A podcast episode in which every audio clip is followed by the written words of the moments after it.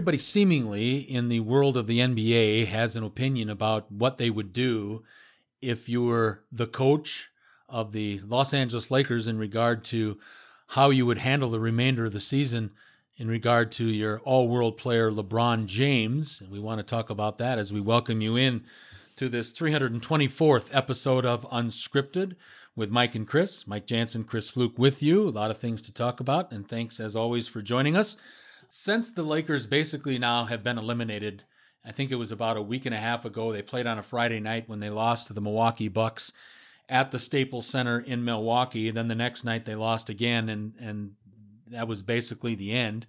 And since that has happened, we've learned that uh, LeVar Ball's son, the ugliest man in basketball, Lonzo Ball, has now been deemed that he's been uh, he's now they're putting him on the bench for the rest of the year because of a bad ankle.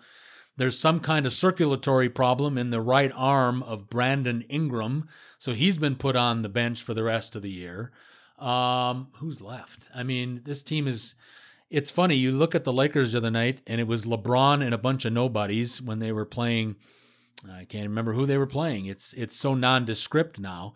But it's funny, everybody from the sports world seems to be chiming in a little bit as to what they would do if you were Luke Walton or you were Magic Johnson or you were uh, Rob Pelinka, the general manager of the Lakers. What would you do moving forward with about 15 games left on the Lakers schedule and they're now a comfortable 6 games behind the last playoff spot in the Western Conference of the NBA. So they're not going to make up six and six or six and a half games with only 15 to play. So the Lakers are done. A lot of people would be of the belief that it would be better that the Lakers were to tank the rest of the year and improve their position in the draft lottery come the end of June when the NBA does those little balls and then they they uh, have their little draft at the end of June. Remember, only two rounds in the NBA draft, so only 60 players get drafted. But some of the so called heavyweights in the uh, broadcasting business with a specific eye toward the NBA have had some very interesting comments about what they would do if they were in the position of being upper management or the head coach of the Los Angeles Lakers. And it starts with Mike Woodson. Mike Woodson was on Monday morning was on the program Get Up with Mike Greenberg. That's a talk show on ESPN. Mike Greenberg, more famous years ago or the last couple years with Mike and Mike on ESPN. Mike has gone to New York City. Mike Greenberg. Mike Golic has his own show now, but he stayed in Chicago. I guess there was a lot of love there between those two. Um, some way, someday when Chris gets tired of my dead ass, he'll kick me to Chicago and he'll stay in New York. But Mike Woodson, former coach of the New York Knicks at one time, former assistant with many teams throughout the National Basketball Association, Mike Woodson has said that he would sit LeBron the rest of the way. There's no reason to the Lakers aren't going to make the playoffs, so there's no reason to potentially put him at greater odds, or at least some odds at, at getting injured at this point. Remember, the Lakers started going down when LeBron missed 17 games after he hurt his groin on Christmas Day against the Warriors. Stephen A., of course, one of my hidden heroes from uh, his morning Scream Fest with Max Kellerman.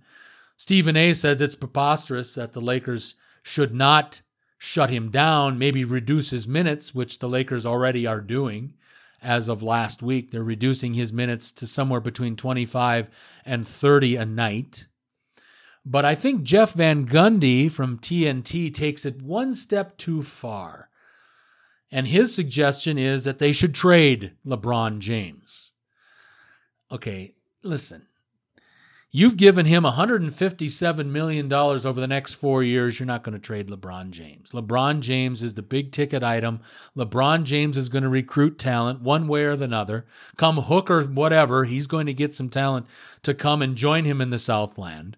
But to trade him, I think, is a bit preposterous. I see the minutes reduction. I also can live with sitting him the rest of the season and saving him, hopefully, at almost 35 years of age for next year. But to trade him ain't going to happen, folks. First of all, I think we've learned a lot this year in regard to LeBron. LeBron's in it for himself. LeBron is in it to bring players and to and hopefully someday for all of us that are Laker fans reacquaint us in the Southland with winning championships. It's been a long time since the Lakers have won a championship, and uh, it goes back to I believe the 2008 or maybe it's the 2010 season, the last time the Lakers won a championship with Kobe and Le, uh, Paul Gasol. But to trade LeBron at this point, uh-uh, that is counterproductive. The minutes reductions I can live with, sitting him the rest of the way I can live with, but trading LeBron James, I think that's stupid. And all the work that Magic Johnson and Rob Pelinka did to get Magic to put his name on a Laker contract for four years would get thrown out the window if you trade LeBron James. And at this point, at 34, almost 35, and obviously he's got some issues. Um, what would you get for him anyway at this point? I mean, you're going to get something, but would it be full meal value? No, probably not. So I'm just wondering as I bring in the executive producer of Unscripted, the boss, Mr. Fluke, I wonder his uh, what he's got, what he's feeling about this. I know he's not a huge Laker fan like I am, but I I think I've I've given him some NBA knowledge over the last year and a half, and he, obviously anybody anybody and everybody has at least heard of LeBron James. I'd be interested in Chris's take on what the Lakers should do and what they've been suggested to do with their franchise player, LeBron James. It's so easy to say, oh, just trade LeBron, but that's a totally ridiculous thing to say right now, regardless of his age. Now, the wrong thing to do if you do keep him would be to just throw him out there, put him with a bunch of ham and eggers like they're doing right now, and just hope that he wins and then does everything and does it single handedly, and you enjoy him and you just ride him till he's dead and has to retire. What you want to do is take advantage of this and use it properly. He wants to be there, and I may he may be somewhat distracted with some of his other interests like TV and Hollywood and whatever else. But I still think he wants to play basketball, and I still think he's serious about winning. Eh, unless you know, like this year where it looks like he kind of checked out when it wasn't, uh, you know, going all that swimmingly for him. I'm sorry, I got to interrupt. I don't mean to, but I re- I was listening to the comment uh, uh, unscripted from last week on one of my walks, and your comment was so good in regard to this is how checked out LeBron was. And your comment was that a guy who doesn't play defense, Kyle Kuzma, was telling LeBron James and pointing him in the direction and of go play him. defense. yeah. So you're exactly right. Good point. Yeah, no, he hasn't looked engaged on offense or defense, frankly, in the last few games ever since it looked like they weren't going to miraculously make the playoffs. But I saw Mike uh, nodding to what I was saying earlier. Yeah, and what I'm saying is the correct thing to do is have LeBron James, keep him on the team because you won't get full value for him. You'll get something good. Like you could definitely get some good stuff for him don't get me wrong, but it wouldn't be full value, really. So, what you want to do is you bring in good guys for the future, like guys with tons of upside who are, have a good attitude and can learn. And then you have LeBron play with them, mentor them, and all that type of stuff. And so that when he leaves, he leaves the position, he and he leaves the franchise in a good situation, and he leaves it better than he found it, which isn't all that hard, frankly, because he found it in complete disarray. So the the goal, this should be a long term thing where, yeah, maybe you can make some playoff appearances in the next few years with LeBron. Try and get him some good high upside, young, eager guys that are going to learn and are going to try hard. And then in a few years, he can kind of help them. And it's like the dad helping the kids, uh, you know, without the training reel wheels for the first time, and you shove them, you let them go on their own, and then they never forget all the stuff that they learned from uh, the great LeBron James. So that's what they've got to be looking at. But just to just knee jerk trade him because the first year didn't go as well as you thought it would, when LeBron even said that this wasn't going to be a great year, probably, uh, or to just you know throw him out there and not have a long term plan and a succession plan and an exit strategy. Any of that is completely lazy and inexcusable. This should be the part of a five or more year plan where they set up the franchise for the future and try to restore the Lakers to their former glory. No question. Well said, sir. Very well said. Um, there's no there's no winning this situation right now. The Lakers are bad. They're not getting any better until next year. They've been decimated by injury, but the biggest problem I think in Los Angeles has been a chemistry problem this year. There has been a disconnect. You see it with things like Rajon Rondo sitting on regular courtside seats instead of with the rest of his teammates. You saw about a month ago when they were playing in Indiana uh, amidst the worst ass kicking that the Los Angeles Lakers have ever endured in their unbelievably rich tradition of NBA excellence, and they lost by about 50 that night in Indianapolis. At the end of the game, everybody's over on one side of the bench, and LeBron is sitting by himself in a solitary, almost like solitary confinement, if you will, at the end of the bench. And the chemistry seems to be the biggest issue. And the second thing is, for all of the last five years that the Lakers have not been in the playoffs, then they've had high positions in the draft. I love Magic Johnson, don't get me wrong, but Magic Johnson and his general manager Rob Pelinka, and before that the general manager was Mitch Kupchak who had a great 15 16 year run in Los Angeles, but during the time that the Lakers have had this these high places unfortunately in the draft lottery, they had Number two, one year they drafted Lonzo Ball. The next year they drafted Brandon Ingram. They got Kyle Kuzma at the end of the first round a couple of years ago. They got Josh Hart uh, middle to end of first round a couple years ago. That's fine and dandy, but the problem is these guys can't play. And I think that the evaluation of potential talent coming to Los Angeles needs to be looked at in Los Angeles. They need to have a a basketball guru kind of GM guy in there. Pelinka is a good looking guy that used to be an agent. What does he know about going to a third world country to, to find and, and find some diamond in the rough kid? I mean, who is the guy in Milwaukee that went to Greece and found Giannis Antetokounmpo? Could Rob Pelinka do that? Hell no. Would Magic Johnson do that? Hell no. So I think that the Lakers you know, they want everybody to want to come and play in LA and play with LeBron and compete for championships. But if you can't do that, you've got to do it the old fashioned way, which is trying to find, unearth some talent. And right now, the Lakers, I don't think, have the personnel in their personnel department to do that. And that's why you couldn't trade with the New Orleans Pelicans because even as dumb as Dell Demps was as their general manager, as dumb as Dell Demps is, and it cost him his job, even he was smart enough to realize that the four pieces of crap that LA wanted to shuffle off to New Orleans wasn't worth the time of day. I mean, we can sit here and laugh and giggle, and we do all the time at LeVar Ball but he talks about how great his son is. His son sucks. The only thing his son is now is most known for is being the ugliest man in the NBA. Brandon Ingram hasn't played up to his potential since he left Duke. I mean, right now, the biggest problem besides the chemistry problem the Lakers have is a personnel product problem. They've got one legitimate NBA guy on their team, and it happens to be LeBron James. Lance Stephenson sucks. JaVale McGee sucks. Ron, Rajon Rondo has sucked for the last 10 years. So chemistry is a problem, but there needs to be an upgrade, in my opinion, in the Lakers personnel department so they can go out and get some real NBA talent, which they don't have right now on their current 15 man roster. And I think you could be Helen Keller and realize that. Okay, I'd like you to give a report card grade for Magic Johnson's performance as GM. C plus. Obviously, he did a great job in getting LeBron James to come to Los Angeles. But before we make Magic Johnson king of the land again, remember this LeBron has always wanted to, to break into television and movies. And where's the best place to do that? It sure as hell is in Cleveland. Hmm. it's either New York or LA. And if you think the Lakers are dysfunctional, go look at what they're doing in New York with that idiot James Dolan. They're very dysfunctional in New York. So I think the lesser of two evils for LeBron was going to Los Angeles and playing for the Lakers. Um, I would give Magic a C plus for the for the simple fact that yes, he got Magic Johnson to sign on the dotted line for four years and 153 million.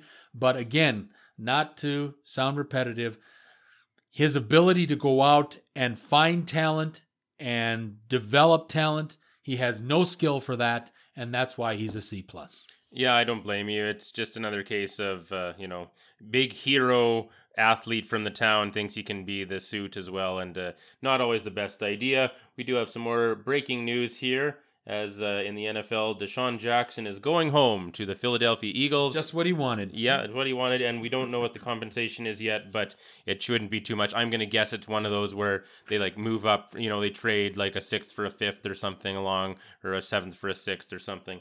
So I'm going to guess it's something like that, but who knows? But uh, yeah, I mean, DeSean Jackson, the most famous highlight of his career will always be making Tom Coughlin throw the clipboard on the ground when he returns the touchdown Yeah, kickoff with no time Yeah. remaining. That's Yeah. always going to be his career highlight, and uh, so uh, that'll be neat to see him back uh, with the Eagles and uh, Eagles. Howie Roseman just keeps the hits on coming. Listen, and, uh, I'm telling what- you what right now, GM. folks, if they can get any productivity out of the quarterback, um, Carson Wentz. Thank you, sir. Carson Wentz. If they can get any any productivity, because obviously they don't have the fallback plan now to go to Nick Foles, because Nick Foles, as you reported earlier, has signed a four or five year deal with the Jacksonville Jaguars to be the new quarterback down in Northeast Florida. But the Philadelphia Eagles, with what they have done, they've re signed some guys. They re signed that Graham from their defensive line. They have signed former Jaguar Malik Jackson for their defensive line. They've made a lot of acquisitions.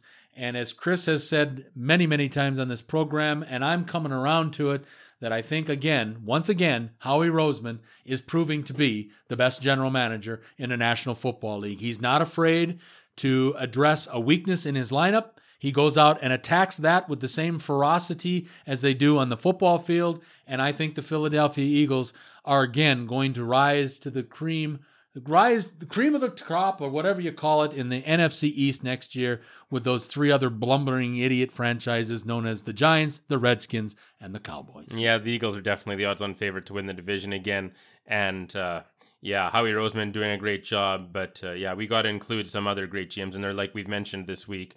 Uh, you know, Chris Ballard and uh, Mike Mayock really making noise as a very, very competent GM. So uh, it's nice to see competence because these co- it's not just the players getting paid well; these GMs get paid a lot of money too, and uh, it's it's nice to see competence because everybody on earth is sick to death of stupid suits and executives who are severely overpaid and don't do anything and are just lucky to even have their job. And uh, nobody likes seeing that anymore. So I'm really happy to see some truly competent people getting the job done, doing a great job, and earning their keep. The only difference is, and Mayock has been on the job, what, maybe a month? Maybe a month. Um, Howie Roseman already has a Super Bowl championship to his resume. And remember this, folks the last time the Philadelphia Eagles had won a championship of any kind in the National Football League, you've got to go back 58 years.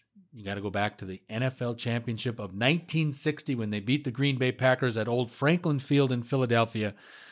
13 to 10. So Howie Roseman, man, uh, unbelievable job. And the coaching situation with Doug Pederson is solid.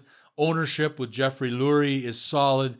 Philadelphia, folks, um, you're in for a great run of success, I believe. And I like that they know that they have things to address. They don't sit around and wait the market for the market to come to them. They go out and set the market. And that's what impresses me about the Philadelphia uh, Eagles and their ownership group and their management group. Second to none. Congratulations.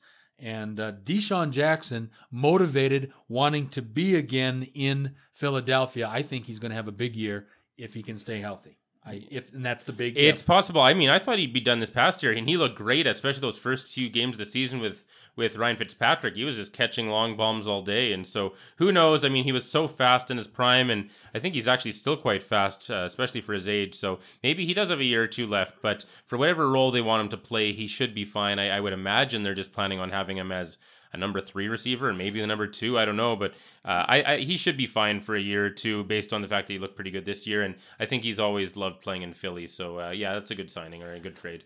National Hockey League is where we're going next on this 324th episode of Unscripted. And uh, quietly, the Boston Bruins, unbeknownst to a lot of us, not everybody, maybe just to me, I don't know. I, I did know that they were on a good roll, obviously. I didn't know that the roll had gotten to 19 games, but it did.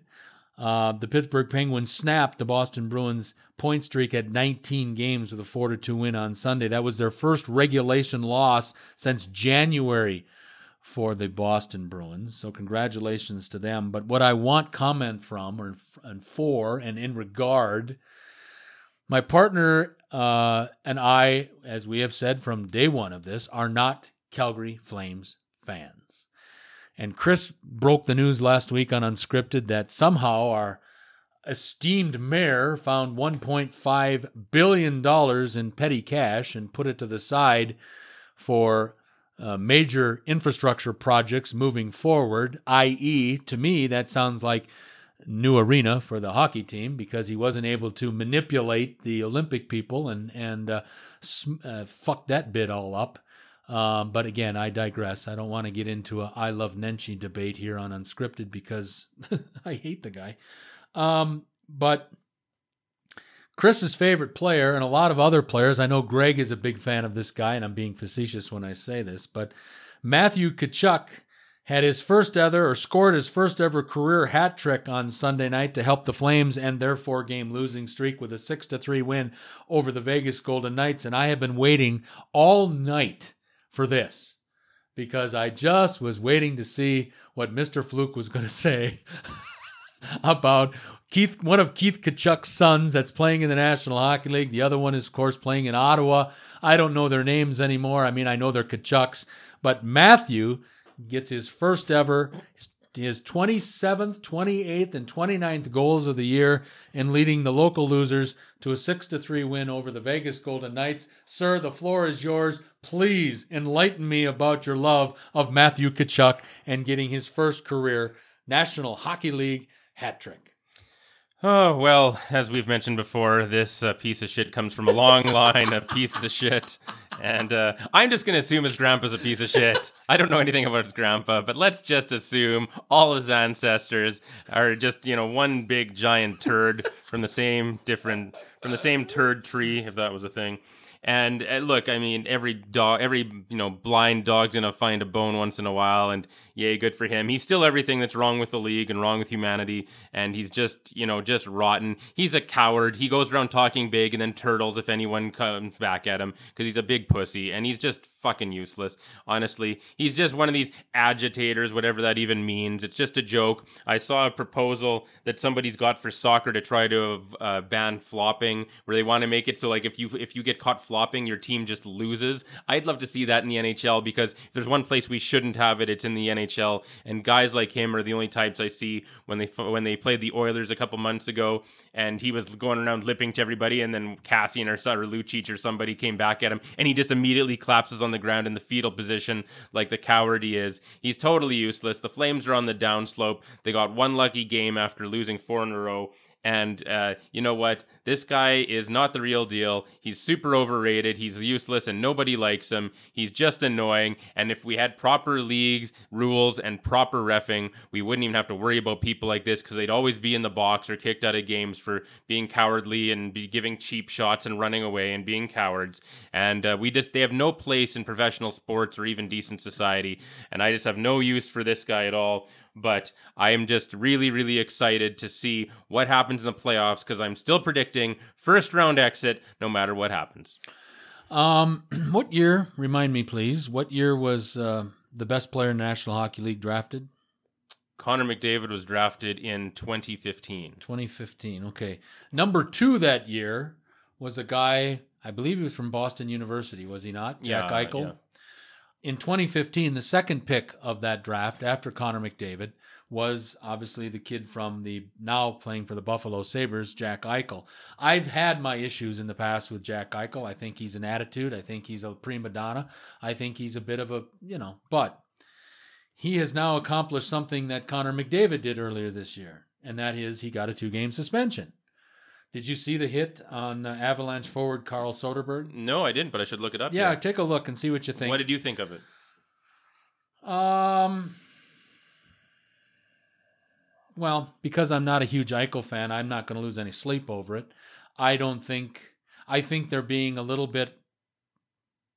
I don't know. I'd be interested to see what you put a gun to my head. I think that they're probably trying to send a message that if you can do it to Connor McDavid, that you can do it to anybody in regard to suspend somebody.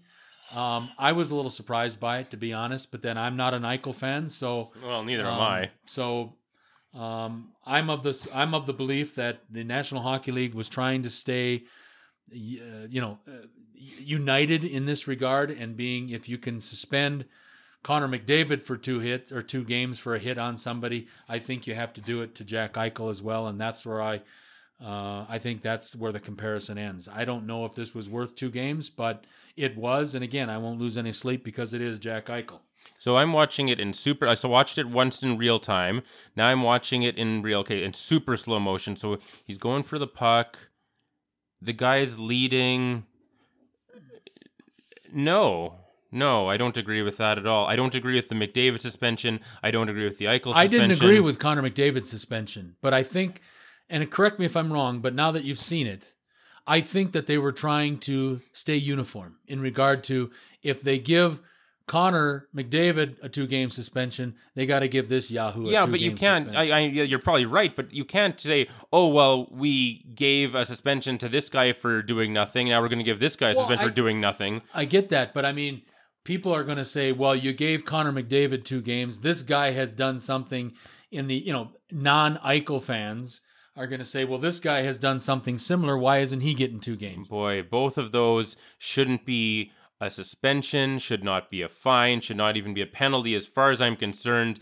In both cases, the guy that got hit was leaning Correct. very far forward and just in, and really leaving his head exposed. And in both cases, uh, McDavid and uh, Eichel had both already committed to what they were actually going to do.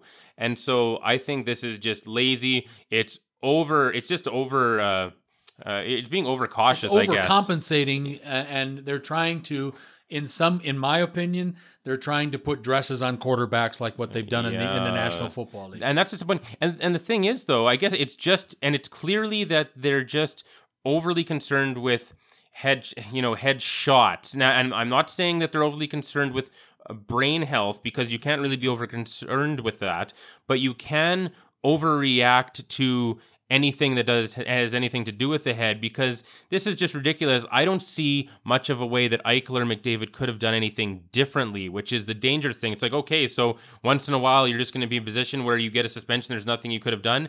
That's not a fair thing to do, and that's incredibly lazy. And uh, I just I think that's disgusting. Frankly, I get they're trying to protect people's heads, but neither of those were you know, were, were anything to me. Like if you show that to a player in the 90s, they'd be like, nothing happened. What are you talking about? And I understand they didn't know what we know about brain injuries today, but that's ridiculous. If you remember, they gave Evgeny, uh, they gave Evgeny Malkin one game for taking his stick and two handing it as hard as he could on a guy. right Which to me is the most dangerous thing in hockey, really. That's the most reckless, aggressive thing you can do in hockey. And Gino gets one game, and then McDavid and Eichel get two. And like McDavid, really, like he has no prior history. Everyone knows his character. He's a leader and a star in the league. And I don't mean to say that being a star should get you immunity or anything Right. like that. But look, everyone knows he's not a goon. It's Connor fucking McDavid. That's here. right. And if he had done something outrageous, then we we expect the suspension to follow. But for all the reasons you just mentioned, I think the two game suspension on Connor McDavid was a joke. And I'm not an Eichel fan. I have no respect for him, but I think this was in that same category. Yeah, I, just, I- yeah. I don't agree with it. I don't like Eichel at all, but I just, if you're being fair, that is, and this is as clearly as I can say it, both McDavid and Eichel, I said already, but I'm going to say it again. That is not a penalty, that is not a suspension, and that is not a fine. That is nothing. Before we get out of here on this uh, 324th episode of Unscripted, and we get Chris uh, starting to look for things to talk about on Freeform Friday with Unscripted with Mike and Chris, I do have to make a quick mention that uh, a little bit of a golf story here. Um, no Tiger Woods. Uh, he has a neck problem. I'm not going to ask or I'm not going to say what I think the neck problem is from. We're just going to say he didn't play this week because he had a neck problem. He is scheduled to play this week uh, in the in the new newly revamped PGA Tour schedule, this week is one of the big stops coming up. It's the Players Championship at TPC Sawgrass in Ponte Vedra Beach, Florida. That's one of the big ticket items. It always has the best field in major championship golf for the simple fact that it's the Players Championship. That happens starting Thursday outside of Jacksonville, Florida. Tiger supposedly is going to play. But one of the really good guys in major championship golf shot a final round 8 under 64 on Sunday to come from behind and win the Arnold Palmer Invitational over Matthew Fitzpatrick and Rory McIlroy and I got to tell you I became a bit of a Francisco Molinari fan last year for the way he played at the British Open to win his first major championship. He held off Tiger Woods in a in a very uh, field of big stars at, at, the British Open last year and to win his first major championship, as I just mentioned. But I was more impressed with what Francisco Molinari and Tommy Fleetwood did last year at the Ryder Cup. They kicked the living crap single handedly, those two, out of the United States team, each of them uh, winning five points uh, between the two of them for their play both in singles and collectively. I think Molinari ended up 5 and 0. I think Fleetwood lost his singles match on Sunday to end up 4 and 1, but regardless, 9 points between those two players and Francisco Molinari I thought was so impressive and the way he make his shot making, his putting, everything about him. And you know what I enjoy most about him is he we don't ever hear any bullshit coming out of his mouth. It's just answer the questions, give us a little bit something. Maybe it's he's not real comfortable uh, speaking English when his obviously his home tongue is Italian. But regardless, I just made mention of this on Unscripted because we need to find some good guys from the wonderful and wacky world of sports, and I really believe that this guy is one of them. And congratulations for the final round, eight under 64, to come from behind and win the Arnold Palmer invitation. Great job, Francisco, and keep it up. Yes, and we all want to send our best well wishes and get well soons out to Tiger Woods. Who, uh, I knew that was coming. who, and uh, you know, we're all very sad that you got whiplash because a couple of blondes walked by horrible. What what kind of a world do we live in where a guy can't even look, you know, without getting hurt? What a sad thing. Anyway, back on Earth.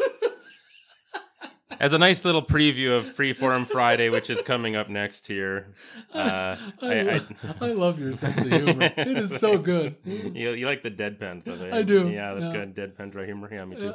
Yeah. yeah. Do you ever watch British shows? There's a lot of that. Oh, yeah. Yeah, yeah. yeah okay. Anyway. Uh, so I just, like, I, sorry, but I like the BBC better than CBC.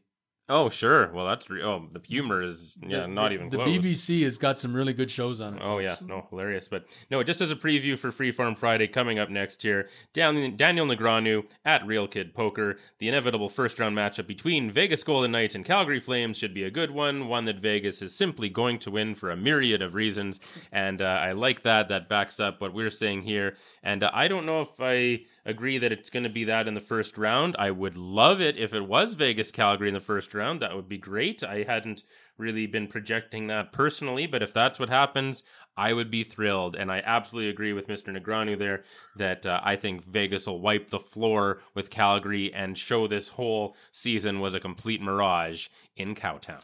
Well, I I think um, I really believe this that it would have to be a first round matchup between Vegas and Calgary if it were to happen, because I don't see the local team winning a round one series. I really don't.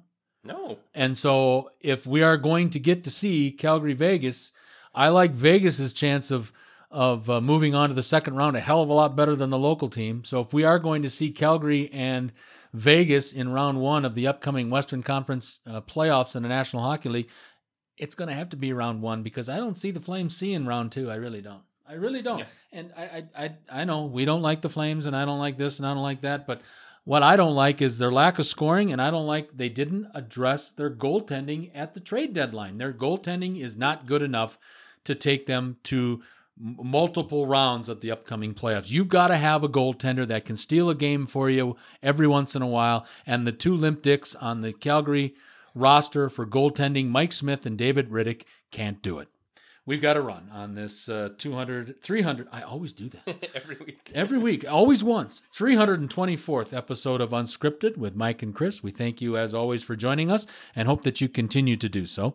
Having said all that, with Freeform Friday coming up next, having said all that, for the executive producer of Unscripted, Mr. Chris Fluke, I'm Mike Jansen. Until next time.